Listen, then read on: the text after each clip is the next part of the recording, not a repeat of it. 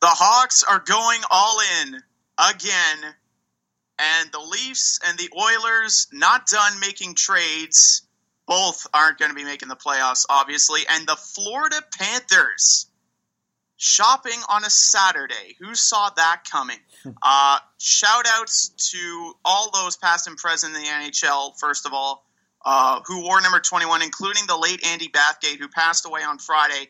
Uh, if you don't know this story, unintentionally changed the game forever, hit Jacques Plante square in the face with a shot, and Jacques Plante was very conscious of the goalie mask that he wore. Toe Blake, the coach, didn't want him wearing it during games. He took a puck right in the face, and from then on, he refused to take off his mask, and the rest is history. Uh, the face of the average NHL goaltender wouldn't be complete without Andy Bathgate. Uh, Bobby Baun, who became a folk hero, uh, folk hero in Toronto, uh, game six in an overtime game against the Red Wings that the Leafs had to win. Um, he breaks his leg, doesn't know it at the time, gets it frozen up, comes back on, scores the OT winner. Leafs come back to win the series. Stan Mikita, of course, legendary Chicago Blackhawk, and legendary Maple Leaf Borje Salming also wore number 21. Uh, Marius Cherkasky of the New York Islanders, who was described as diving like free, uh, everyone going for free beer at a frat party.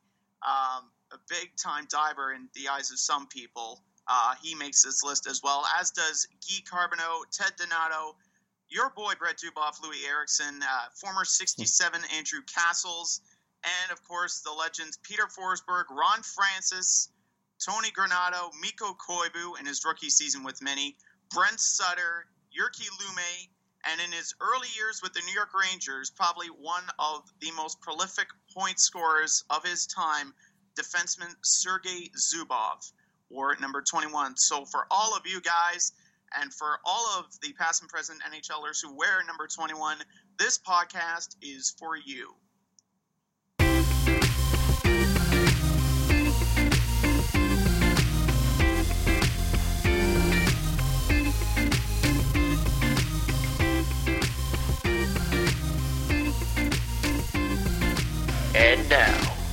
It's time to lace them up. Here's Brett and Steve. And welcome to episode number 21 of the Lace 'em Up podcast. I'm Steve Ellsworth. I'm Brett Duboff. I was wondering if you were going to do that, like the intro, because you kind of you didn't Yeah, introduce I, me. paused, I paused for a couple of seconds, yeah. It's okay. No, go on. Sorry.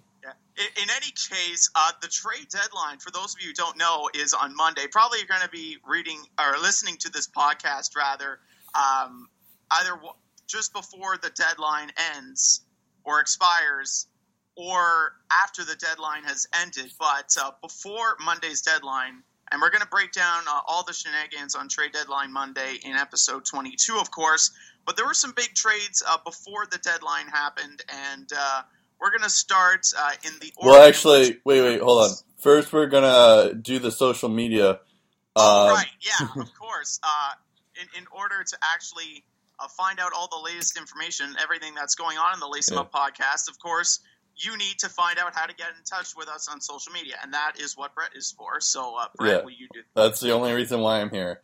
Uh, the uh, no, the uh, Facebook. Uh, so Facebook is uh, Lace 'em Up podcast or Lace 'em Up, I think. Um, you can get us on Twitter, Lace 'em Up podcast. Lace Up Podcast. Yeah. Um, and then uh, SoundCloud, uh, it's just Lace 'em Up. And iTunes, uh, rate us on iTunes and all that s- stuff. Um, yeah, uh, yeah, so, yeah, we're just and, gonna, and if you have any hockey questions to uh, the program that you want to address, uh, please send us an email, laceupbag at gmail.com. We will answer it uh, on the show, on a, on a future show. We just uh, haven't gotten uh, many. too many of those emails Yeah. recently. But as always, we appreciate your feedback. Uh, we appreciate your interest in hockey and uh, how to make this show better. Oh, right, I forgot we the are email. here to serve you, not just Lace, our Atlantic Division bias. yeah, exactly. Laceupbag at gmail.com. Yes. Um, the, uh, trades. Yeah, trades, right. So, um, I'm actually kind of hoping that there is a trade in the middle of this recording, but um, who knows if that's actually going to happen. But we're going to do. so we could have started off with all the big trades, but we're gonna get into that. Um, but we're gonna go in order of when they happened.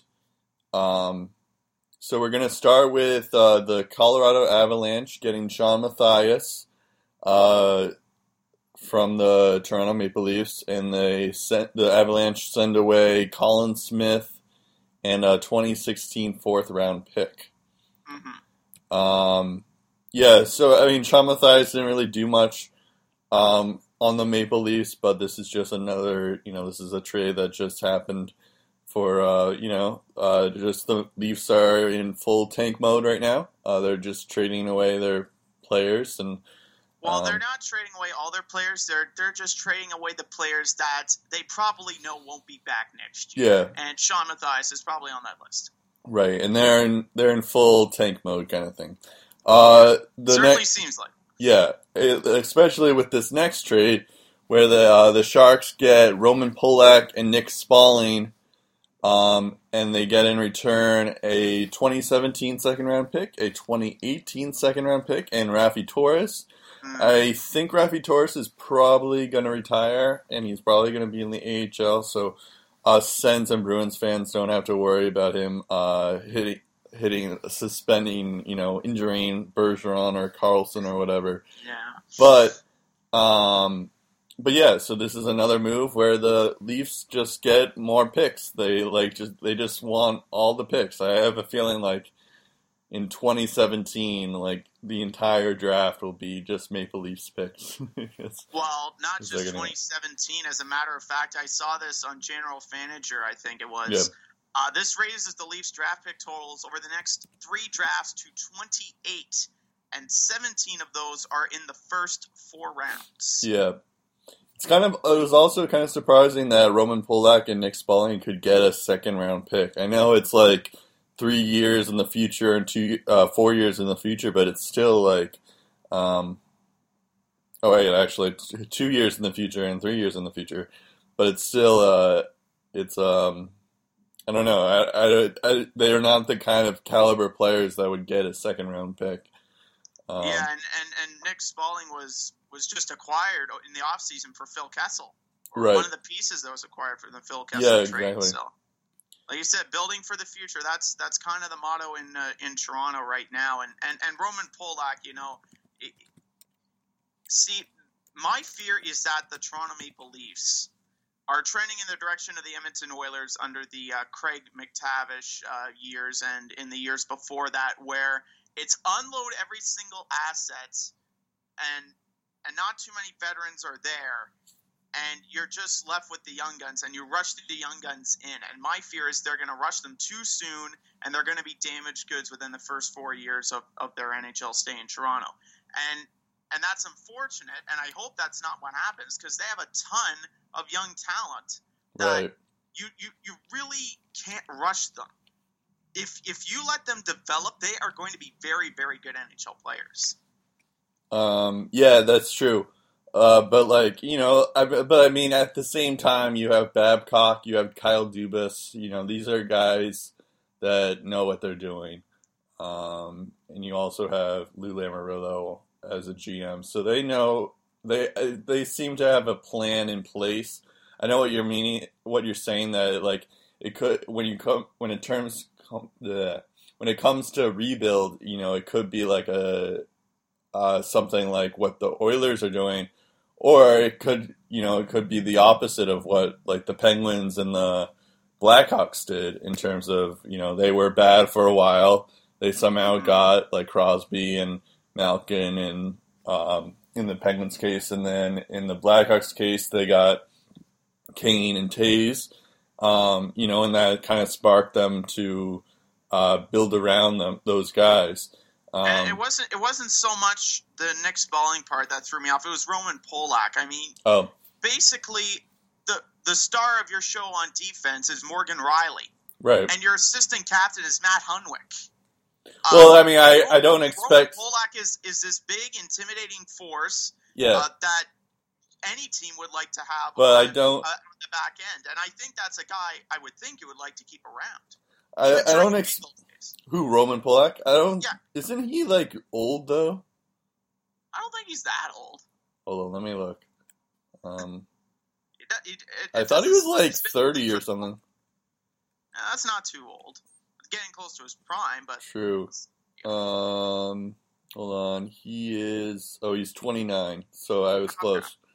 But, uh, but like I, I don't think for in terms of like the roster right now for Toronto is going to be completely different when they actually are fully rebuilt. Like they haven't even gotten any of their Oh, yeah. guys. They haven't drafted any of these people. So, you know, they have a ton of draft picks, so they can they can pick all these D men if they want in, in replace of Roman Polak. So it's good. it's a good move for them trade- for their future, though. and, and get a defenseman that they need and that they Exactly. want. Right? Exactly.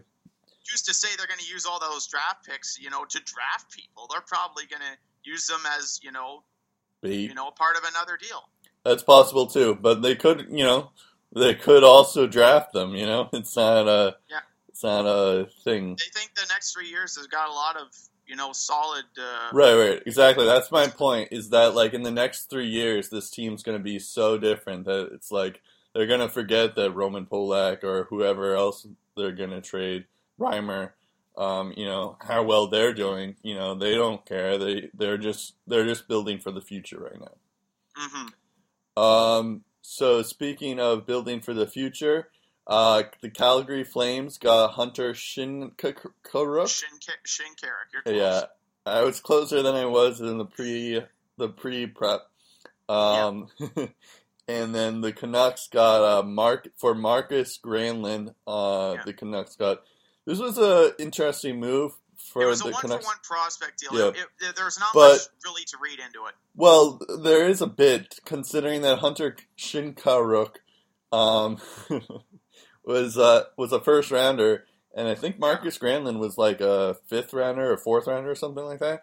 So it is an interesting move in terms of like it's a one for one deal, but Hunter Shinkaruk has more of a um, poten- has more potential. So it is a I don't I'm not really sure what Benning was thinking here. Um, maybe he, he uh, you know, maybe he doesn't think that Shinkaruk can make it in the NHL from what he's seen, but um, I don't know. It's just a strange move for the Canucks, but Sven, Sven Baertschi was was was Oh, one yeah, of those guys in, in Calgary, and uh, as as far as Calgary's you know prospect pool is concerned, he was he was starting to fall uh, down the depth chart a little bit and not seeing as much ice time. He goes to Vancouver, he's playing meaningful minutes, and now he's producing, and now. uh, They're just hoping that maybe a change of scenery will help Hunter, and that Markus Granlund will continue to add to what Vancouver's trying to bring offensively, which they're going to need if they're going to make the playoffs this year.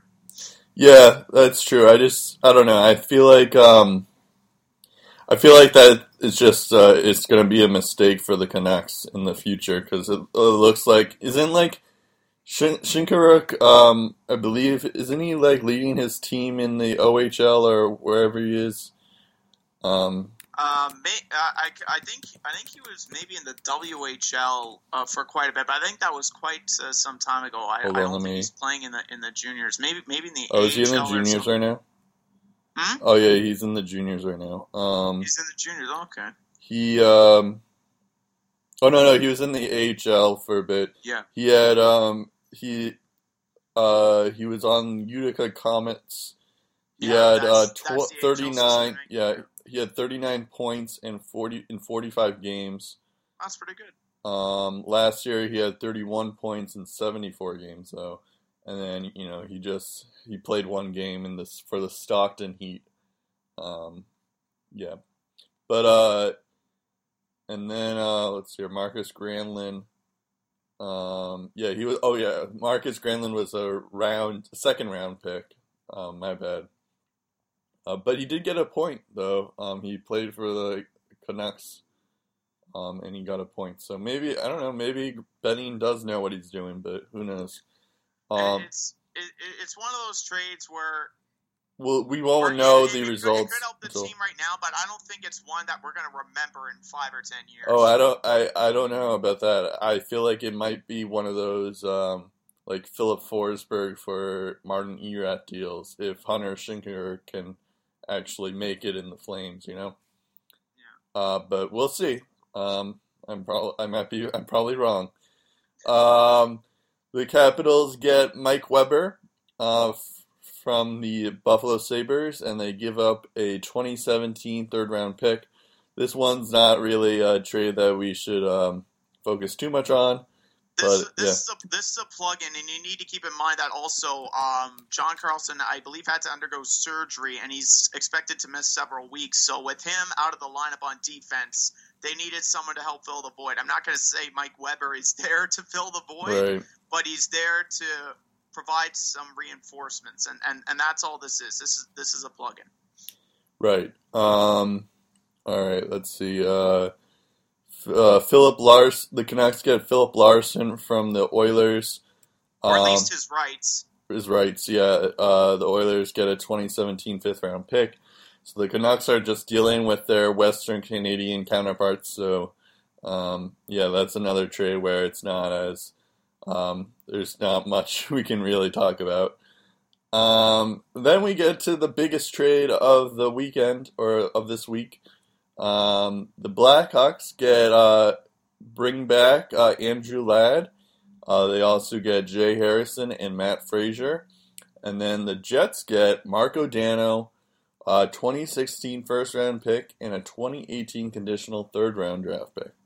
Um, this is an interesting move because the Blackhawks get a depth with their. Um, I mean, I think Ladd is playing right now against the Capitals. Um, they're playing. Yeah, I believe he's playing right now.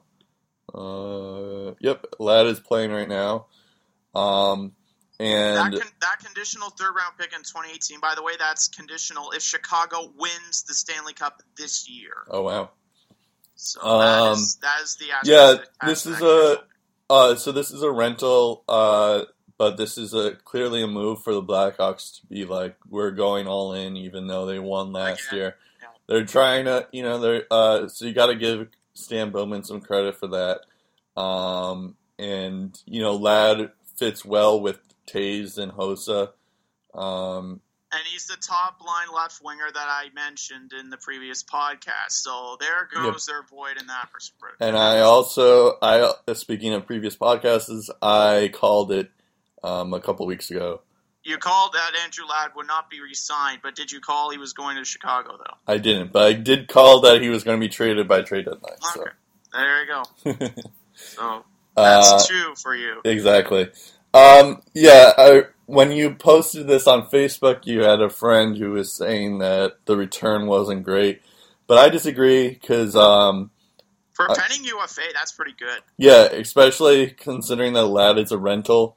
Um, the Blackhawks aren't going to sign him again. Um, Especially with the cap going down by at least four million. Yeah, and that too. The the Blackhawks are in a t- are in a very bad spot now. Um, but I mean, it's the Blackhawks. You can't really criticize them because you know they clearly know what they're doing. It's kind of like the Patriots or the um, Spurs. It's like you can't really uh, talk badly about any of the moves they make because you know it's like, well, they've won championships, so I can't really criticize Yeah. them. So Um, But, uh, but But Marco Dano, uh, he was the guy who came from the uh, who from the Brandon Saad trade. yeah, Um, so uh, the Jets get him, and they also get a first round pick. So that's probably going to be a late, a late round pick for them, but or late in the round pick. But that's still, you know, it's still a good deal though. Um, you know, first round picks are hard to come by. So. Um, There was there was also talk about Bryan Bickell's future in Chicago. According to Bob McKenzie, uh, if he gets dealt, it could free up some cap space for another move or just to stay on the cap floor because the Hawks have added a cap hit of just under three million dollars in the Andrew Ladd deal if Jay Harrison stays in the minors. Uh, so, like you said, they're taking on a significant amount of coin and. And, and the cap, like I said, is going to go down. So it's it's something to keep in mind. The Hawks might Yeah. not be done yet. Especially since Ladd hasn't been playing too well, so like a first round pick for Andrew, Ladd, like a guy who isn't playing that great, is uh you know it's kind of a bargain even. And Marco Dano, you know, add him to the list of talented prospects coming up the Winnipeg Jets Yeah. system. Like, you know, they're focused on the future as well. And and and And Marco Yeah, they're Dano gonna be is a scary. welcomed addition, and he's got a ton of skill and a ton of upside to him. So Yeah. this long term, uh, th- this looks good for Winnipeg. But uh, like you said, Andrew Ladd, I, I don't think this is anything more than than than just a, a short homecoming, and then he probably moves elsewhere to where I don't know. But um, you know, you, you look at uh, all the talent that the, the the Blackhawks have already in, in Panarin, they'll probably have to re-sign him eventually. And you know, Hossa is nearing the end of his contract, and uh, un- unfortunately, there won't be a place for Andrew Ladd on this roster for much longer. He's he's going to be become expendable, like a lot of other um, pieces on, on the Blackhawks team. You know, uh, when when you gear up for a playoff run, and and I, I just looking at what they're doing, uh, looking at all these pieces that they're getting, uh, when when you get guys like Andrew Ladd and a couple of other names that we're going to mention as well, that and and they're not really studs, but they're critical into what makes for a good playoff run, what makes for a good playoff team, and it shows that they have what they need, and that they're just addressing the holes they need to fill, filling the holes temporarily, and basically all they have to do now is show up and win. And, and if they do that, no one can stop them. Yeah, And and I would think if they win the Stanley Cup, that would be their fourth in seven years. Any doubts of them not being a modern day dynasty, erase them off the board. well, they already are a dynasty team. Anyone who thinks otherwise Yeah. If, there, if there's anyone idiot. who's making the argument, that argument is toast after this year. Well, anyway, yeah. I mean, they already were, but yeah. Uh, well, right now the uh, Blackhawks are playing the Capitals at the moment. It's one-one, uh, middle of the second right now, but um, so but that's like a good like it was probably a Stanley Cup preview at the moment. Um, yeah. so, but yeah. Uh, so speaking of Stanley Cup teams, the uh, Blackhawks and the Kings make a trade, um, which is uh, it's kind of funny considering like the both teams have a habit of making key trades before a deadline and then going on a cup run. So it's funny that they traded with each other. But uh, so the Blackhawks get Christian Ehrhoff, um, and the uh, the Kings get Rob Scuderi. Um, Scuderi is back with the Kings. Um, he uh, he won the cup with them on in the 2012 Yeah, team? 2012, yeah. um, yeah, he wasn't on the uh, 2014 team, I don't think. But um, yeah, it's uh, Christian Ehrhoff is on the Blackhawks. It's another depth move for the Blackhawks where they get a another defenseman to help them out. Um, yeah, um, I'm just I'm just looking at, at uh, if if you want to make your head spin a, a little math lesson for you. Um, um, Rob Scuderi was previously acquired from the Pens for Trevor Right. Daley, who was previously acquired from Dallas in the Patrick Sharp deal. Um, and Ehrhoff recently cleared waivers, by the way. The Hawks retained 50% on their share of Scuderi's salary, salary, while the Kings retain 15% of Ehrhoff's cha-ching. Uh, here's where it gets interesting. Scuderi's making 3.375 million bucks this year. The Pens, Hawks, and Kings are all paying him 1.125 million bucks each. Hmm. and apparently, there's a maximum for retained transactions per contract, which I didn't know. Uh, that uh, limit is two. So if a fourth team wanted to pay Scuderi this year, sorry, not going to happen. Um, and Ehrhoff's salary, Chicago salary with 1.275 million bucks, 325,000 of which is buried, whatever the heck that means. I didn't join this show to do math. Uh, what I do know is that a small shakeup like this doesn't change a team season. It's a depth move, as we said before.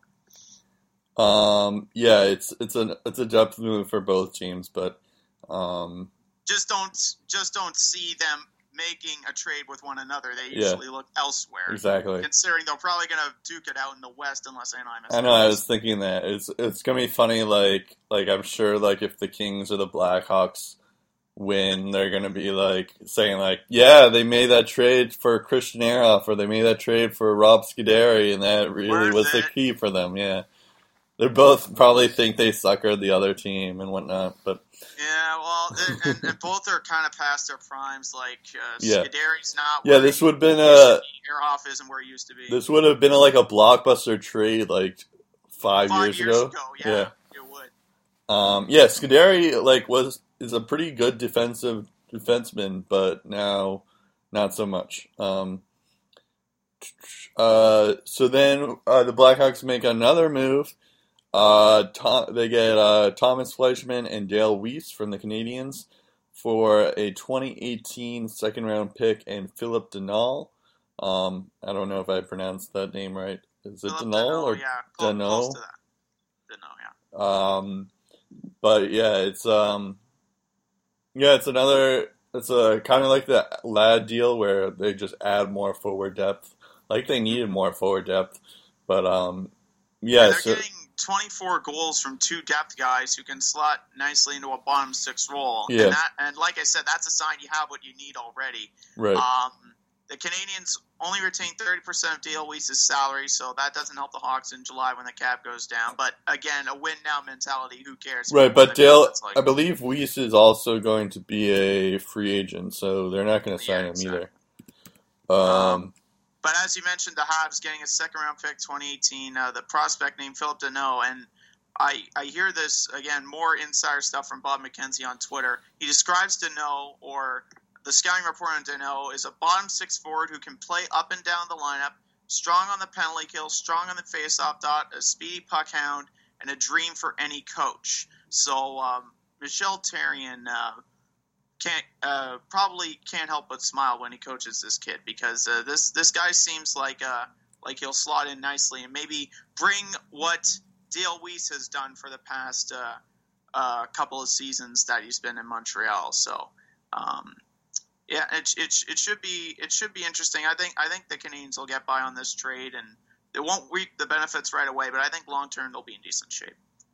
Yeah, um, yeah. I mean, I guess I feel like the Canadiens could have gone a little bit more for Dale Weise, but you know, whatever. I'm not complaining. Uh, the Blues get Anders Nilsson for from the Oilers, and the Oilers get Nicholas Lundstrom, another goalie, and a 2016 fifth round pick. Um, this is a like a depth move, I guess. Maybe Jake Allen and Brian Elliott aren't as reliable as uh, the Blues Um, want them to I be, I don't know but if you heard, but on the day Jake Allen came back on the team, Brian Elliott got hurt. oh, and that's what happened. he's out long term. Oh, okay, So Nilsson equals plug-in, that explains it. Yeah. Um, yeah, and they're gonna ride Jake Allen until Elliott returns in all likelihood. right. Oh, so this was just like a filling in an injury kind Yep. of thing. Yep. But uh, yeah, it was an interesting move for um, for the Oilers because I mean Nilsson did play well for a brief minute, um, for a couple yeah, games in October. season he was good, But uh, really- then he just fell apart though, so I don't know. We'll Yeah. see uh, There was a time where he was actually getting more starts, I think, than Cam Talbot was, and Talbot has since taken over the reins. And Yeah. now you've got Laurent Brossoit behind Cam Right, Talbot. exactly. And he's their goalie of the future. Uh, apparently, yeah. Um, another goalie trade. Uh, the Sharks get James Reimer and Jeremy Morin, who's a forward. Um, and the Leafs get Alex Stalock and uh, Ben Smith, who's a forward, and also a 2018 conditional fourth round draft pick. I believe Um, the conditional fourth round pick is dependent on either if the Sharks make the Western Conference Finals or the Stanley Cup Finals. I can't remember which. Yeah. Um, the Sharks are, uh, uh, yeah, so the, uh, Martin Jones has been their key starter. They haven't really, Alex Stalock hasn't been as good as he should be for a backup, so they get James Reimer. It's kind of sad, even as a Bruins fan, it is kind of sad that James Reimer is on another team now. Um, he, he's, he was he a class act from start Yeah. to finish. He was a class He's act. such a nice guy on the Leafs, so I don't know. Um, and he and he was good too. He just didn't. He was just underappreciated too. So, um, and, and he was he and his wife sometimes were after a bad game were treated like crap on Yeah, social media, but he, he didn't fold like a cheap lawn chair when the going got tough. Uh, one of those guys you can't help but cheer for, like you said, and he, he did something that no other netminder could do in Toronto for the better part of the last decade, and that's take the team to the playoffs. and he almost Um, and he almost beat the Bruins in the yeah, yeah. So Or epic collapse aside, or epic comeback aside, Yeah. whatever you classify it as. but like Uh, he that was probably he was him in our second round he was the main reason why there was even seven games to begin with. Yeah. So Yeah, and and you look at this deal from a Sharks perspective, and you take a glance at Martin Jones. You mentioned Martin Jones and the numbers he's put up. He's won 29 games at last check, fifth most in the NHL this year. His GAA sits at 2.36 at last check. Save percentage is a respectable 916 at last check. And he's played in 51 games this season. In his first two seasons combined, being the backup to Jonathan Quick, he appeared in 34 games. And this is his first NHL season as a starting netminder, an undisputed starting netminder. And he's in the top 10 for most shots against and the most shots stopped. So at some point, you would think fatigue is going to play a factor. And if and when that does, you need a solid insurance plan behind Martin Jones. Right. Alex Stalock is okay, but he's not a solid insurance plan. James Reimer is. This guy has the insurance factor, and he can and he can steal some games for you. So this is a huge pickup for the Sharks, and uh, you know the Leafs they keep adding on uh, to uh, the draft picks. Yeah, and What, this what what what I find interesting though is on social media. You know how people always got in James Reimer's case. They were pretty disappointed. Not only that they got so little for James Reimer, that they even traded him at all. They should have probably traded somebody else. what? Yeah, I think And I heard Don that too. Cherry That's said- kind of funny. Don Cherry echoed that too. He said that he traded the wrong guy. Well, yeah, Bernier hasn't been as good as he should be, but Um, better lately, but still. yeah, I mean the Leafs will have a lot of things to worry about because they. I don't think Bernier is the guy either, but I don't know if Reimer was the guy uh, to begin with as well. So I don't know. Um, Stalock, uh, Stalock is also going to be a free agent, and Reimer is going to be a free agent. So maybe Reimer will come back if he misses Toronto that much. But Well, uh, You he was he was a fourth round pick in 2006. So the fact they can get that kind of return, that's that's that's not too bad. And he was It's the still- longest serving member of the Leafs. And if you combine the Sharks trade, Sharks Leafs trade earlier in the week with the Nick Spaling and uh, Yeah. Roman Polak trade, it's kind of it's a little bit more even um, as well. So, um, and, and I also heard from TSN's Pierre LeBrun that the goaltending market compared to previous years is pretty thin. right, Uh, the only other guy that could be right for the picking, uh, not named Cam Ward, is Chad Johnson. And Optimus Prime is the best option available, not named uh, Cam Ward or Chad Optimus Johnson. Prime. And and uh, Lou Lamoriello made that argument that if another goaltender hit the trade market, there could be cap restrictions involved. So this was probably the easiest move to make at the time. Um, and you're also talking about billing for the future. Now we get to see who their two goaltending prospects are and what they're made of and what Right, they you have- do. you have Garrett Sparks, and then you also have um, there's another guy, right? Um, Antoine Bibeau. He's yeah, 19 five and zero in the AHL this year. Sparks is 13 4 and 3 in the AHL, 3 1 and 0 in the NHL. okay, so that's that's probably who, who the two goalies of the future will be, and Bernier will be Yeah. just the guy in the placeholder kind of guy. Bibeau played for the Val-d'Or Foreurs a couple of years ago when they, uh, the year the Edmonton Oil Kings and Curtis Lazar won the Memorial Cup. Uh, they were the him and the Val-d'Or Foreurs, uh, Bibeau and the Val-d'Or Foreurs were in that tournament, and there were some real dandies that he put up against the London Knights and the Edmonton Oil Kings in a triple OT marathon. This guy was playing out of his mind, fantastic. So he's got he's got the potential to do something great. And, and Garrett Sparks, this guy was like a late, late, late draft pick by the Leafs, and now all of a sudden he's the backup to Jonathan Bernier. Uh, that's that uh, again. You'd love to hear good success stories like that. Um, okay, the Florida Panthers get Jiri Hudler. Yeah. Now, now we're Um, talking about the team that made all these moves that no one. I don't think anyone really expected them. yeah, I mean, well, yeah, this is their first time when they're seriously contenders, so I think they're just going all in for this year because they don't know if they're it's going to happen again. Uh, so yeah, the Panthers get Jiri Hudler uh, for 2016 second round draft pick and a 2018 fourth round draft pick. Um, I feel like the Flames could have even got him more because you, you couldn't get like a first round pick for him. Uh, that seems kind of crazy, but um, but yeah. So Jiri Hudler's to the Panthers. He did play well with uh, the Gaudreau and Monahan line, but um, yeah. So the Panthers get even get more experience to add on with Jagr, so they have another veteran on their team. Um, And and and you look at what he did last year, and and and you know the award that he won as well, um, and and the bright future that the Flames had. And now all of a sudden he's traded to a different team. It's it's amazing how the landscape can change. Yeah, true. so well, I mean, the whole Flames team is like you know they used they were like good, so like promising last year, and now they you know they're taking a step back. So, um, Although I, I again it was again you know we make all these comparisons to the Senators and those miraculous seasons where no one expected them to do well but they did well anyway yeah, and then well, they suffered a setback. Well, we didn't expect them to take a step forward the year before, and that True. was the case in Calgary last year. So I think they they, they overachieved last year definitely. And Hudler was yeah. I think we all knew that, but like with the moves that they made in the off season with uh, Dougie Hamilton and um, you know, and just Yeah. being older, you you you'd think that they'd you know they'd improve on um yeah what they did last year, but you know, whatever. But um, yeah. So I, I guess it's it's an interesting move. I guess it makes the Panthers stronger as well. So um, we'll see. But yeah, it, it, you know, you got Huberdeau, you got Barkov, you got Yarmer, Jagr, you know, don't know who's coming back, and now you Yeah. got Jiri Hudler. That's a solid top four to go with guys Exactly. like UC. And it's it's good uh it's good um veteran experience for the this young team too.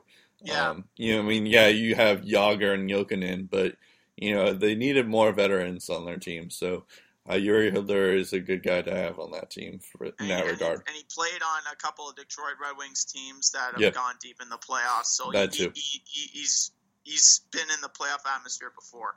Um, the uh, the another Panther trade. Uh, the they get Teddy Purcell from the Oilers uh, for a third round pick.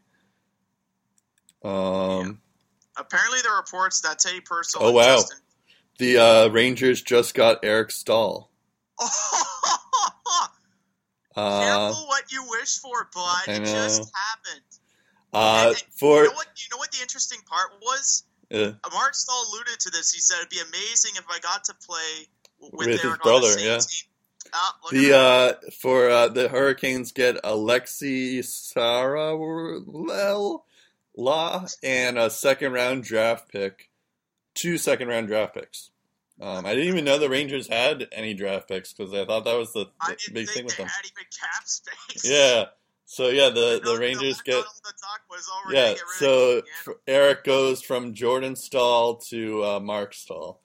Um, but yeah, it was just funny because like all of a sudden I was just like, wait, there's a thing on this trade tracker, and then all of a sudden I'm like, oh my god, they got the Rangers got Eric Staal. So yeah, breaking news. happy all a happy dated breaking news whenever you're reading Exactly. this. Yeah, Yeah, take our word for it. This trade just happened. Yeah, literally just happened. yeah. Uh, this, this is a first for us. This I know, I know. This is like This an is, exciting is time. Like, should we pop some champagne or something? I don't know. yeah, the proverbial champagne. Yeah, I don't. I don't have anybody else. Um, yeah. Have a glass of- Uh, uh, all right. So what we were, we were talking I, was- I about? was also going to say Teddy Purcell. There was also this deal in place. Apparently, um, I heard from sources that Teddy Purcell and Justin Schultz to the LA Kings, but that deal fell through, and uh, they ba- they were basically divided uh, amongst the Eastern Conference. And Teddy Purcell going to the Florida Panthers. Um, again, the the Florida Panthers just adding some more depth. And funny thing is, uh, Teddy Purcell prior to his short stint with the Oilers, played for the Tampa Bay Lightning. So Yeah. now he's going back to the Sunshine State for the second Right. time in his NHL career, only just to the other Sunshine State team.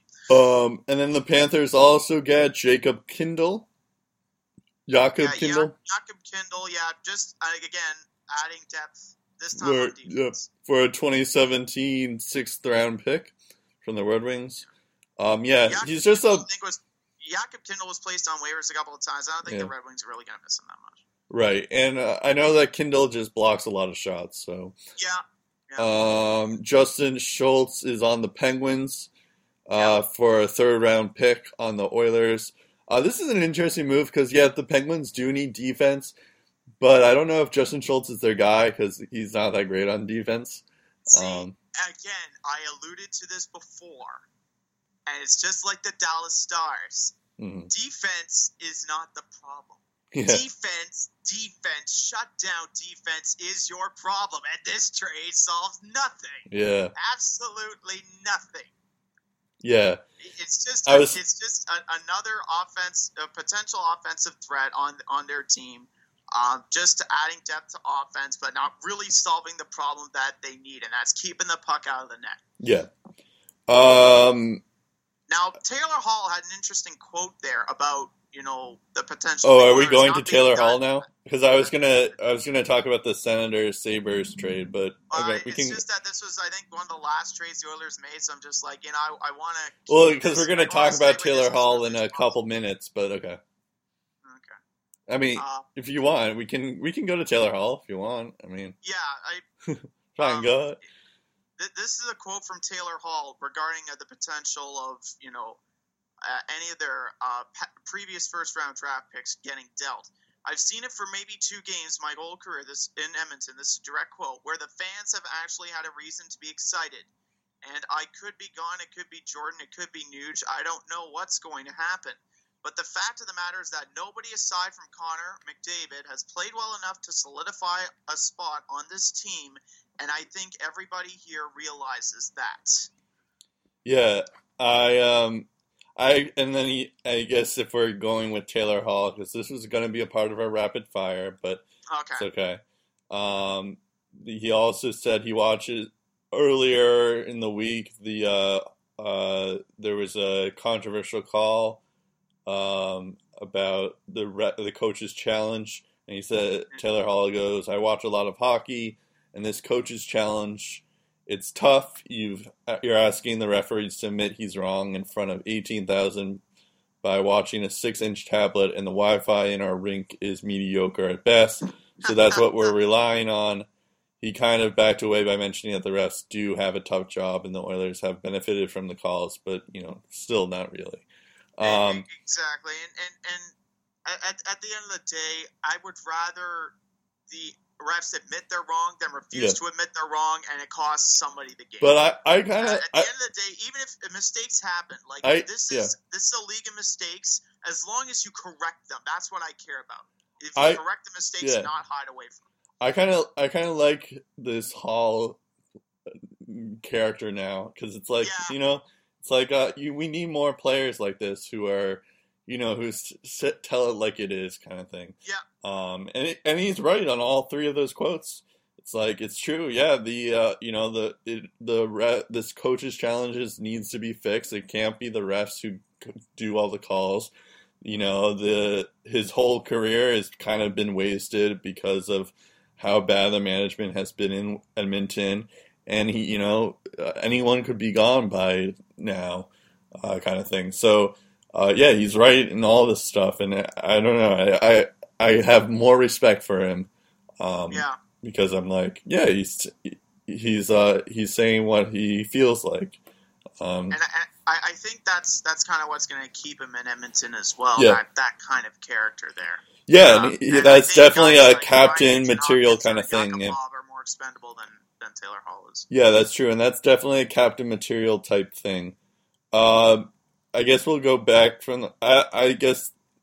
Yeah, I guess we'll just go into rapid fire. I was going to talk about the outdoor games briefly on the thoughts on the Chicago and Minnesota and the Colorado and Detroit game.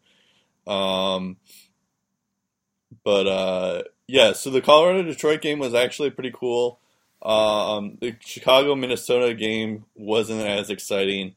I don't think Chicago really cared that much. Um, it's not. Neither one was really a rivalry.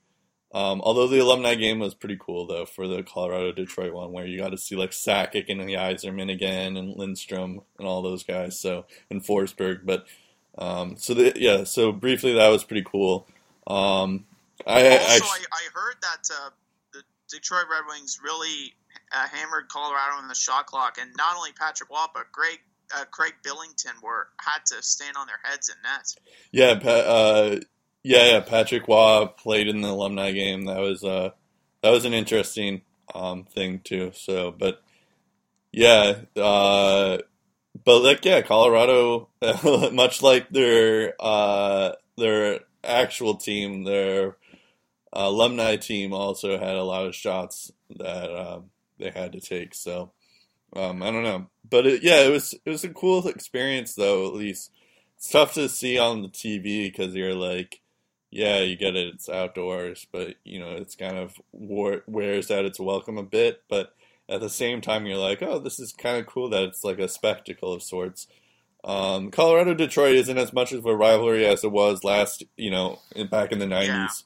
but it's still, you know, I mean that has a lot to do with the fact that it's, you know, they're not as good, and it's, you know, the Detroit moved to the Eastern Conference, so they don't play as often. But you know, it's still it was still a good game though. So, um, although I was and watching the, the, the Warriors, game that mattered in the yeah. NHL standings was just as good as well. yeah. Just, uh, the the Minnesota Chicago game uh, wasn't as uh, good. Um, just Minnesota just went out with it. Um, they uh, it was kind of like a statement game for them too. So, but um, yeah, um, it, to to to say to say the least, um, it was a statement game for them. They took advantage. They took it right to Chicago, six one route. Um, they led five nothing at one point in, in the third period. I think it was. They chased Corey Crawford from the net. That was a statement game. Four straight wins under John uh, John Torchetti, um, scoring at least five goals in all four of those games. Then their next three, they score five goals combined, losing four one to the Islanders, three to the Flyers, and three to the Capitals. So, uh, with the Panthers and Avs on deck, um, they need to get back to uh, scoring five goals a game, and that that's the dangerous part. You, you shouldn't have to score five goals plus a game uh, in order to win a hockey game. And uh, the the fact that they've kind of started to regress a little bit under a new coach, it, maybe it's not just Mike Yeo Maybe there's something more to this. And I think Chuck Fletcher is going to have well, they to only lost as, once, as but we close to the off season. But again, a lot can happen. They're still Yeah. within striking distance. But well, they only lost once. But yeah, but yeah, you're right. I mean, um, we'll see. I mean, who knows if Torchetti is the actual guy or not? But yeah, it that- was a good that statement game. to be seen, too. Um, all right, yeah. So other speculations. I'm going to talk about Louis in the Bruins Sens game, and I guess Yeah. the Sens trade, uh, the Sens Sabers trade. You'll talk in that later in that. Uh, Eric Staal, we just mentioned, got traded. I was going to actually say that there were rumors that he was going to New York um, in this segment, but uh, we already And said that. so, so so much for guys on the bubble that could be Del. You can cross Eric Yeah. Staal off that list. Uh, Brandon Pirri, I, I read somewhere that he's going somewhere.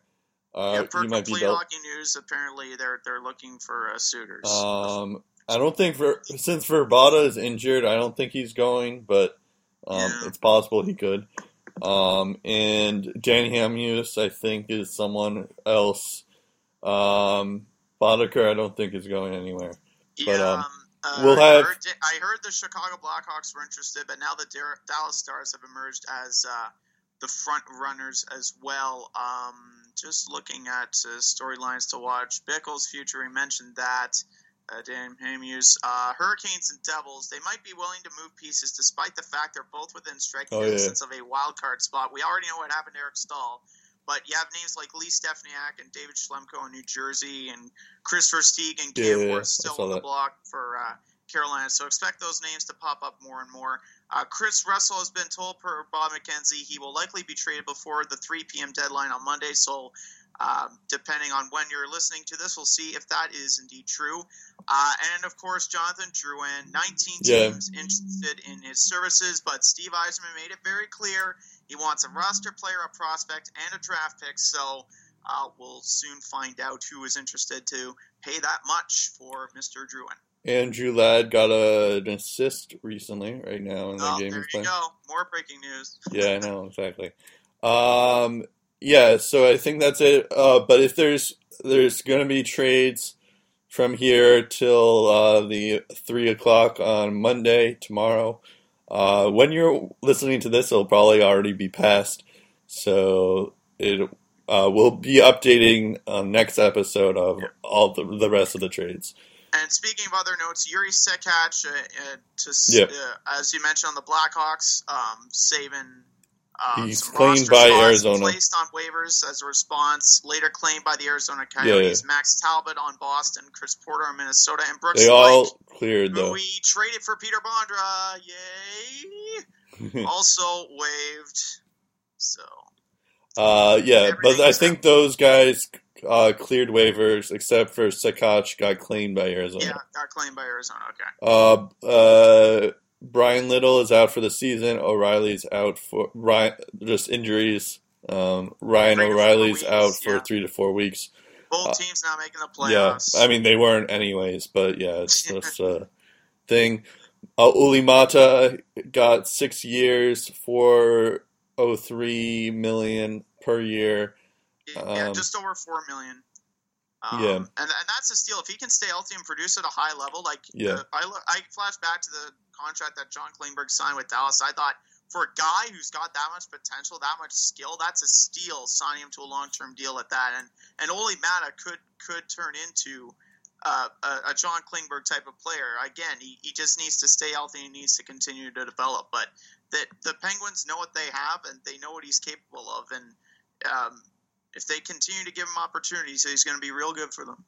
Yeah, I agree. It's just really if he can be healthy because he has a history of not being healthy. So, but No, yeah, if he's he's, he's had to battle health issues, not just hockey injuries too. And that's Right. that's not all on him. But yeah, that's not that's not all on him, but it's true. Yeah, I mean, uh, I mean that's the same. You could say that about any injury-prone player.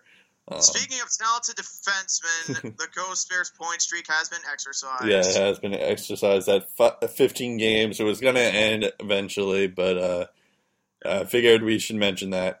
Um, Flyers still in the mix though. yeah, the uh, World Cup selection is going to be on Tuesday, and I think Ghost Bear Oh, made yes. a case made a case for him on a under 23 team on the under 23 team, which uh, I'm actually looking forward to that team to see how they do against all the other team countries. But Yeah, that, Um, that'll, that'll be worth mentioning in the podcast too, episode twenty-two. Yeah, yeah. Just be World Cup selections and um, trades. They'll probably just be ra- it'll probably just be trade, trade, trade, trade, trade, trade, trade, trade, trade. Oh, yeah, then the. World Cup. Rapid fires all World Cup of hockey. yeah, basically. Rapid Um. Forsberg had uh, two natural hat tricks in three games, 16 points two in 11 games. Yeah, two naturals. Really? Yeah. I, I Uh, know hat tricks, but both naturals. That's Yeah, I nuts.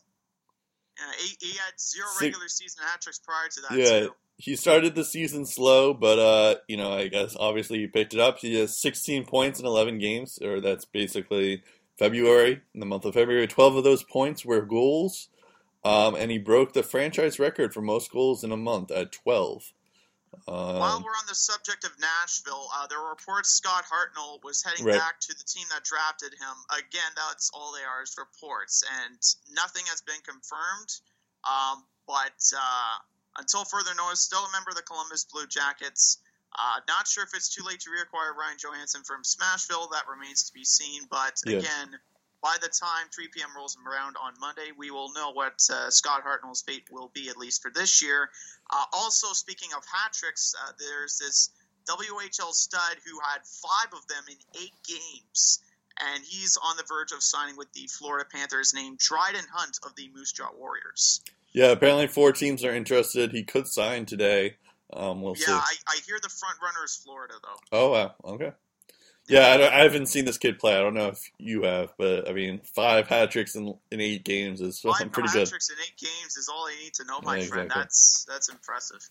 Um, uh, speaking of people who could sign, um, soon, uh, ter- uh, Ilya Kovalchuk, he uh, terminated his contract with his uh, KHL team, SKA St. Petersburg. Um, he can go to the NHL, but he needs all 30 owners to approve, or um, if he wants to re-sign with the Devils, he doesn't need to do that. Um, you know, he can just go to New Jersey. Um, it is unclear what he did to terminate his contract, but all we do know, because you know the KHL is pretty shady. actually, I think I might have the answer to that. According to Complete Hockey News, Covey, Covey told uh, the SK St. Petersburg personnel, who had scratched him two games already, that if he wasn't inserted back into line, after right. No, I saw that. which looks like he wasn't, that he was threatening to head to North America. Yeah, no, I saw that, but I don't know if like there's there has to be something more to that. I feel like. Well, you you look at uh, the KHL turmoil, the, like the salary cap, and and how how the players' salaries have really taken hits. Some players I, I don't think have been paid even. right. Uh, if I recall, a couple of months ago or even a year ago, there were problems there. And I think Ilya realizes that if he's not getting paid, he's going to go someplace where he knows he's going to get paid. yeah. Now the question is if an NHL team is willing to pay him and how much, and if the Devils want him. Because if you recall, when he left the New Jersey Devils, Lou Lamoriello was still in charge. He Yeah. no longer is. Ray Shero is. Could you imagine if like next year the Toronto gets like Stamkos and Kovalchuk? Like that would be typical Toronto, especially if they got. Yeah, it would be, and it would be such a Lou Lamoriello move too. It'd just be like, oh yeah, yeah. All of a sudden we get all these like great players. All of a sudden, and like Auston But- Matthews or like a top pick. Um, yeah, His that would be nuts. character, though, concerns me greatly. I mean, he, last year at the World Hockey I don't think so, though. The World Hockey Championships, I don't know if you recall, uh, Canada destroyed Russia in the final. Right. and the Russians refused to shake uh, the hands of Canadians and, and just and just walked off of the ice, or or I, if they shook the Canadians' hands, they were quick to exit the ice. Apparently, Kovalchuk was one of the guys that spearheading that movement, and Ovechkin and a few others tried to convince them otherwise. So they ended up uh, skating off the ice. Is that really what you want out of a star player like Ilya Kovalchuk, who is 32 years old right now? He will turn 33 in mid-April. His last 40 goal season came in 0809 when the Thrashers were still in existence, and while he scored 41 in 2009-2010, that season was split between the Devils and Yeah. Thrashers. At the but at the same time, I feel like you know this guy. I don't think it's that much big of a deal. I feel like. I mean, yeah, I didn't know that story, but I feel like in terms of like this, uh, I feel like KHL is just very like shady things where like like they had like a guy die on the bench, you know, and they didn't really do anything about it. So I feel like it's like they don't KHL doesn't really care that much about their players. Um, I know I'm like Kanye West right now. Yeah, uh, the uh, so like I don't I don't know exactly. I, don't think it's uh, the kind of care in the KHL like Yeah. the NHL miles ahead. Yeah, so and I think I think maybe Kovalchuk realizes that, and maybe there there's more to the story. Like maybe St. Petersburg wasn't treating Kovalchuk well either. So there's there's a possibility like that, and also it's like a it's like a Tyler Seguin kind of thing or Drew It's um, maybe not Drew N, but uh, someone who's also proven who has some pers- Patrick Kane who has a personality issue. It's like as long as you can score, you're you're good in the league. I mean, you don't really care about their personality when they until they suck, you know. And So I think that's when that's what it's going to come down to, and how much money is too much money for Yeah. Ilya Kovalchuk. Because yeah, they don't play nearly as many games in the KHL as they do in the NHL, but um, you look at the stats, he's only been able to surpass the 20 goal plateau once since his retirement from the NHL. And the kind of money he was getting, eight to nine million dollars a season before he left for the KHL, I would say you need a lot more than a 20 goal season or a 30 goal season to justify that kind of a paycheck, or even come close to justifying it. And the fact you don't know if he can even surpass the 20 goal mark once he comes back in the NHL at his age, let alone the 30 goal mark at his age. And that's what concerns me. yeah, um, yes, So, i- i- in conclusion, if it's at the right price, there's going to be a team that's willing to pay him. But if he's asking for too much, they're just going to say, forget it. yeah, and I mean, and also, yeah, I don't think he's gonna get like a max contract like he would have No. a couple years ago, but It'll Um, probably be a one year or two year deal. Yeah, it might be like a Yager kind of thing where it's like he'll be Yeah. a he'll be like a guy like a veteran guy there. But um, yeah, I don't know if all thirty owners will approve him coming back even. Um, so he may he may not have a choice um, if unless he wants to go back to New Jersey. Apparently, he has a house there in New Jersey already. So Um, it's possible he'll just go to New Jersey. Uh, Yes, and speaking quickly before we go into the Bruins sense Yeah, or yeah. any of the other topics, uh, character issues. We talk about character issues. Uh, did you see another one of Mike Commodore's Twitter rants? all right, yeah, yeah. That was Um, funny. Asking everyone who could be trade bait on Monday or anyone who has already been traded to, uh, and I'm using the clean version, hashtag pack their stuff or unpack their stuff. Uh, in Jared Cowen's case, he kindly suggested to hashtag pack his stuff a second time or hashtag keep his stuff packed. yeah, It leads me to believe he simply has nothing better to do, just like he had nothing better to do when he uh, was throwing shade at Mike Babcock in his return to Toronto, or uh, Yeah. Detroit, rather. I thought this But, was like, funny but- though.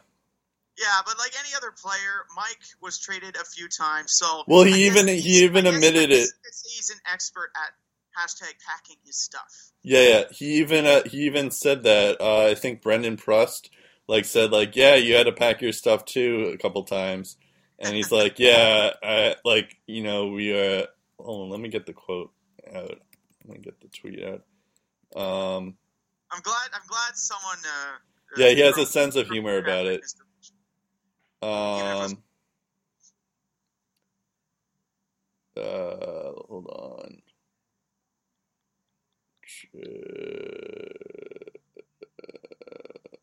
Might get some more breaking news, more Mike Commodore tweets. Yeah, yeah, yeah. No, I was like looking, and he's like saying like, like nail Yakupov, pack your stuff. Yeah. Um, Eric uh, Staal, yeah, that's confirmed. Eric James- Staal was one of the first ones he tweeted, I think. Oh, where where is it? I I had there was a t- funny tweet about it, but I I forget exactly what he said. But he was he, uh him and Brandon. Pro- oh oh he says uh uh so um Mike Commodore says I had to pack my stuff every other year when uh someone asked when someone tweeted him where you ever traded Mike. Then Brandon Prust says guys like us should just buy a motorhome. LOL. And then Commodore says, "Yeah, we should we should never have bothered buying or renting real estate. Just get in a sick tour bus." So he has a good humor about it, um, as well with Brandon Prust. So, um, so I thought that was funny. But I mean, I, I just never yeah. seen. I just never seen a former NHLer just be so blunt. Uh, Yeah. Nearing trade deadline, but I, yeah, it was he's it was not funny. your average NH uh, former NHLer, I guess. Yeah, I, I thought it was funny, but uh, I mean, I guess I can see why you would think it would be like that. But um, it, it would have been funny, I think, if if he didn't go on that Twitter rant about Babcock there. yeah, I agree. That that might not have That been that, great, that kind but of that, that you kind of tell. It's tough to tell if he's being humorous or serious or Right. just a, a gigantic idiot. Um, all right, so let's get to the Bruins and Sens. Um, the uh, I mean, uh, I don't know which one we should go with first. Go I with guess the I'll- Bruins. I've been talking. I'll just go with the Bruins because Loui Eriksson is the hottest trade bait right now. Um, Yeah. for me, I've been all week, even last week too. I've been like back and forth with trading him or signing him. There are some reports that say that they're close to a deal. There are some reports that say they're they're not, or they're not going to trade him, or they're um, so. Um, but at the point, so when I think about our season this year, I think, like, yeah, Loui Eriksson has been an important part of our team. So we should sign him because of that. However, um, if you look at the Bruins salary cap situation, we have, um, we as uh, the Bruins, I'm talking about the Bruins, not we as I, um, but the Bruins uh, have Pastrnak, Spooner, and Krug as RFAs next uh, offseason. So they have those guys to sign. And you also have Marchand, who's going to get a big raise um, in the next season, who's going to be a free agent next season. So, um, so those four guys are more important to the Bruins' future than Loui is. And um, so that's when you think, okay, well then let's trade him so that we, you know, we get something because we can't, you know, we shouldn't sign him if we have more important players to sign with that money. So, so then then it comes to who are we going to get? And there's reports that we may get. We're talking with Minnesota. We're talking with Anaheim. We're talking with Winnipeg with like Trouba, Scandella, um, Dumba. Um, I think there's like I think there were some rumors for Vatanen, but uh, um, I don't know if those guys will help. Um, and also, I I think Minnesota and Anaheim are now in playoff contention, so I don't think they're willing to trade away those guys that are going to help them um, right now. So Clayton Stoner could be expendable, you know. yeah, Clayton Stoner. I mean, I'd be okay with Trouba, but I don't know if that's going to happen. He's more offensive defenseman than then shutdown. Yeah. I think the Bruins need more shutdown defense. But he can hit though. I mean, I think that's Yeah. something um, that we would need. I mean, ideally, I would love like Matt Dumba or like uh, Cam Fowler guy, but I don't think Minnesota or Anaheim's going to do that. Um, I, I think I think uh, Matt Dumba is more realistic than Cam Fowler. Yeah, but I don't think. I mean, Dumba's been good recently, and Minnesota has been. You know, they're kind of they might be in the playoff hunt. So, so there's that. But like, I have a feeling what's going to happen is the Bruins aren't going to sign Loui, and they aren't going to trade him. So it's just going to be like another Carl Soderberg situation where, Yeah. um, where we didn't trade him when we could have. Um, and didn't get See, I anything in think the return. difference between Loui Eriksson and Carl Soderberg is Loui Eriksson's a UFA. Carl Soderberg was an RFA. Yeah, that's true. But I mean, I feel like, but we could have traded him in the last trade deadline. Um, we could have traded Soderberg at least for something, um, because if we weren't going to sign him anyways, so we ended up trading him like the day before the draft, just because we, um, um, you know, because we weren't going to sign him, but we wanted to get something. But we ended up getting like a sixth round pick. But if we traded him um, before the trade deadline, we probably could have gotten something more. Um, so, um, but uh, yeah, I don't. And I think it's also, I guess it might have, like, when I'm thinking about it, it's like it might set a precedent. Like, let's say we trade him and we, like, it's like kind of shows that we're kind of giving up with, on the season because we kind of need him in the playoffs, even though we're probably not going to get that far, um, even with him. So, um, let, I mean, assuming we do make the playoffs, I should, I should make that clear. situation is like, and if, and if and if the timing is right, and they think there's a realistic chance of re-signing Loui Eriksson, I can see him going to Los Angeles. Uh, cause, Yeah. Because they were trying to get Teddy Purcell and they couldn't get it done. So Yeah, that'd be an interesting I don't move. think they're gonna stop there and stop looking. For But we need a defense, so I don't know who the Kings Alec would be willing to. Who? Alec Martinez. Eh, maybe. Isn't he like old though? Nah, he's not that old. Thought he was old. All right, They signed him to a long-term deal too, and and and uh, uh, I think within the last year or so. So it's not like you're just getting a rental. This this this is a guy that can help you three, four, five years down the road. Yeah, I Yeah, think he's more defensive uh, than he is off known for defense and offense. So right. Yeah, I knew that. which is what you need. True.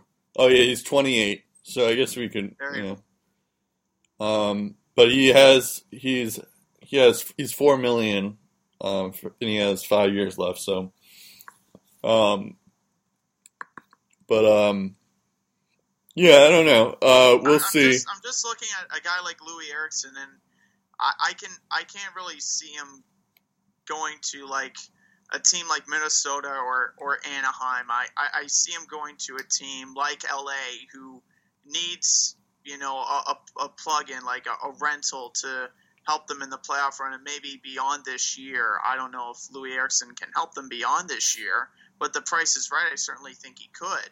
Um, and and out of the teams that we mentioned, like Minnesota, and I'm, I think LA could offer Boston more for a guy like Alec Martinez, uh, uh, for a guy like Loui Eriksson. Sorry.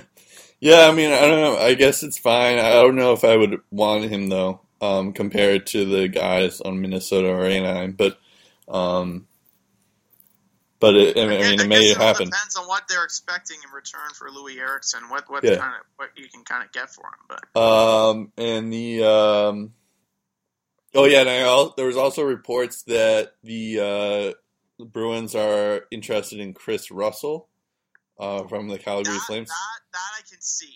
I can definitely. I don't want I don't want the Bruins getting Kris Russell though. Why? A Uh, shot blocking 'cause he can- You need a shot blocking machine. yeah, but that's all he can do. He can't do anything else. You know, it's just like uh, he's he's not good with the puck. He's just he, all he can do is shot block shots. I mean that's good, but Uh, that's all he can do.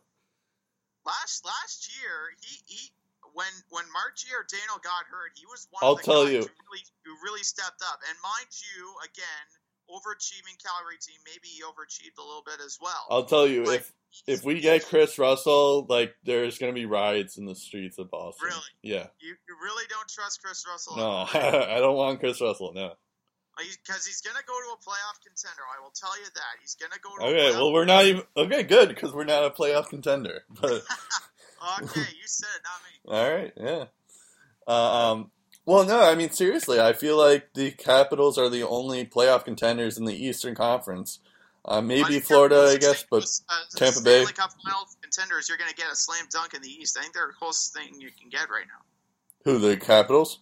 Capitals, yeah. Yeah. They're closest thing to a slam dunk to making the finals. Yeah, me too. Yeah, I agree. Um, oh, yeah, so let's talk about the Sens. Um, oh well, I mean, I, I guess I could talk about this week in the Bruins.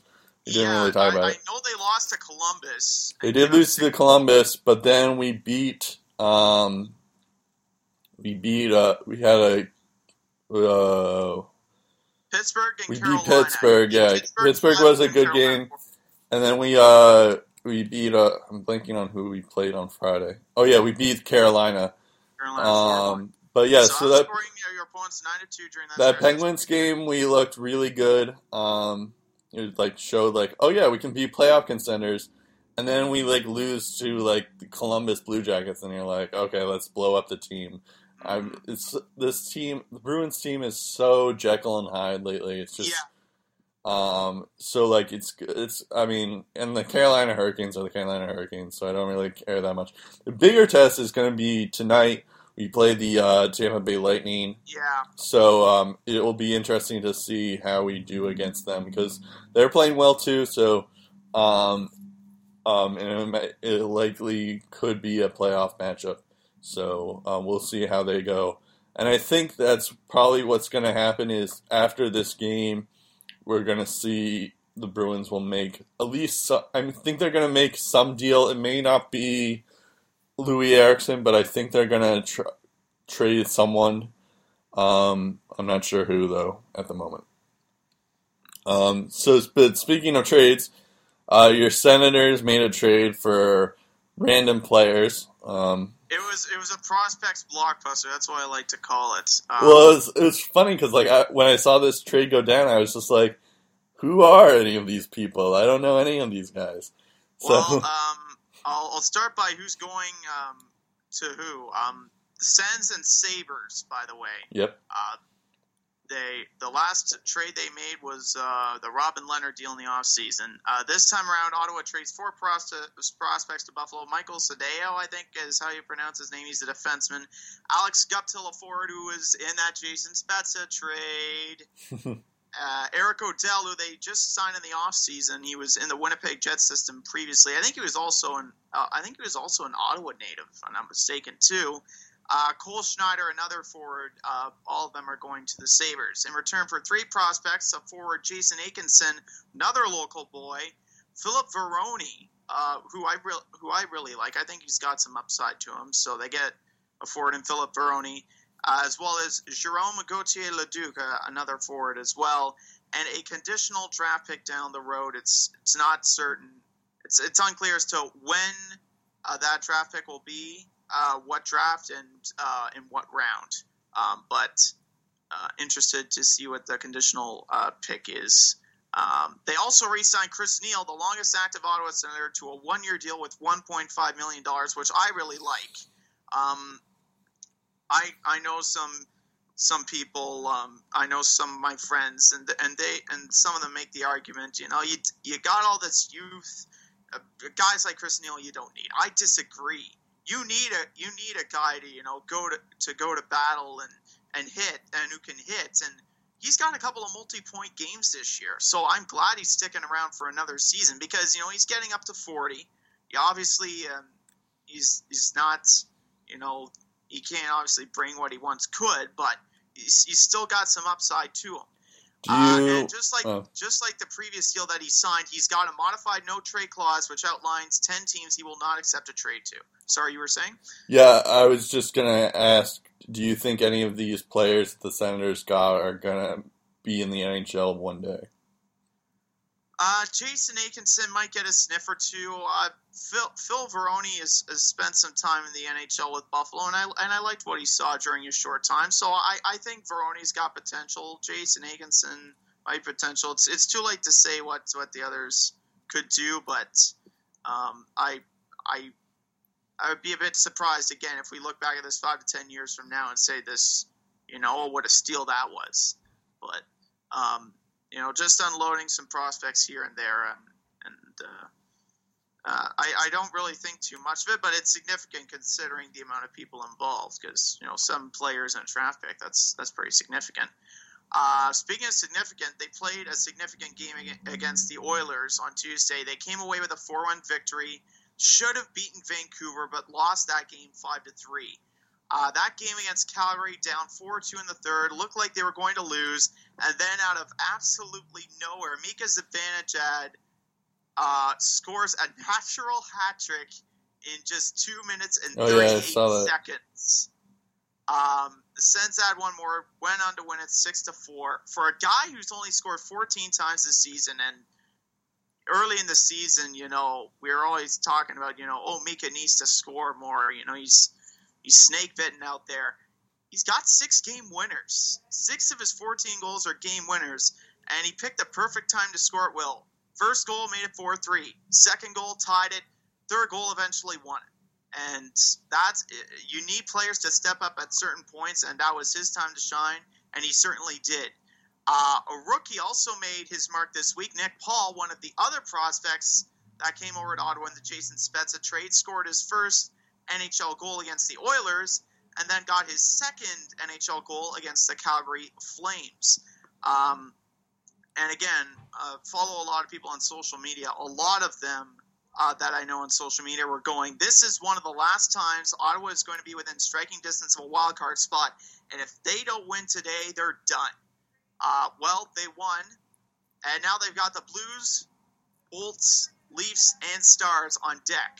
So, again, doesn't get any easier, especially as the deadline looms. I don't expect them to do much of anything except for a prospect here and there. Well, they already Um, made their big deal with Phaneuf. Yeah.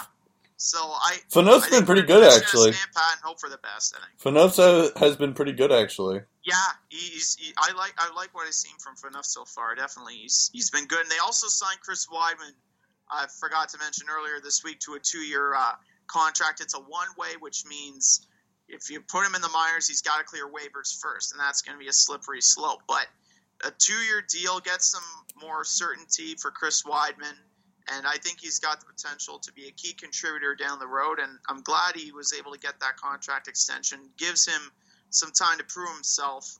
Uh, what's going to be interesting is what happens with Patrick Wiercioch because now all of a sudden he's he's been that defenseman for a while outside of Jared Cowen when he was still in in uh, Toronto on the uh, in Ottawa on the outside looking in, and um, uh, and now he's the only defenseman, in my opinion, on the outside looking in. And it'll be interesting with Freddie Claesson and some of the other defensemen they have uh, in their uh, pool of talent in the minor league system. Uh, what happens with Wiercioch down the road? And speaking of Jared Cowen, by the way, um, placed on waivers by Toronto, and he cleared waivers. hmm Um, and there were reports I heard that the Leafs are doing their best to move him at the deadline or before the deadline uh, comes and goes. Uh, he was battling a hip injury, so didn't even play in his first NHL game with the Leafs. And already it looks like his time in Toronto is numbered. And he said he was frustrated and disappointed, and deservedly so, because I would have thought for sure they would have at least given him a chance to prove himself. But again, building for the future, I guess, uh, doesn't necessarily guarantee that. So what's he gonna do now? Is he just in the minors now? Um, well, he's cleared waivers in the minors. Assuming he gets traded, you know, he'll probably work his way up in the minors. The, Right. the Marlies have a pretty good team that could contend for a Calder Cup this year, the the Stanley Cup version of uh, the American Hockey League. Um, so uh, I think that could be a good experience for him as to getting his confidence back. Um, but you don't you don't know in my opinion, you don't know what a guy is made of until he plays at the NHL level. And I think he would learn more in the NHL level than he would at the AHL level. Again, I don't know what his confidence level is right now. And again, because he's hurt, you know, maybe a conditioning stint is probably what's best. But the fact that there there's talks that they might try to move him before the deadline, that that can't be good for a player's Right. confidence. And and you and you kind of hope that he at least gets the chance to prove that he can still play in the NHL. And it's it's been a rough year for Jared Cowen, no question about it. All right, uh, so I guess that's it for us. Um, the uh, by the time uh, next week, uh, I'll probably be crushed with whatever the Bruins decide to do. Um, and you'll be. Uh, I don't know what you'll be doing. hoping that the Sens. Yeah. Uh, Well, the Bruins have a have a next to nothing uh, Yeah. The Bruins have a crazy week actually because they played the Blackhawks on Thursday and the uh, Capitals on Saturday, and also Dougie Hamilton comes to Boston on Tuesday. So, um, so the uh, it'll be a uh, it'll be a crazy week, but um, yeah, who knows if Loui will be on the team or not? Um, And all those questions will be answered in episode 22. As we mentioned, uh, Yeah. we're going to be breaking down all the trays, talking about the World Cup of Hockey, and uh, either um, cheering or jeering what our teams uh, did and Yeah. didn't with the deadline. Probably Ottawa is going to do nothing. Again, uh, that will all be revealed uh, in the next edition. Until then, I'm Steve Ellsworth, I'm Brett Duboff. And we'll talk to you in episode 22 of the Lace 'em Up podcast. Yeah.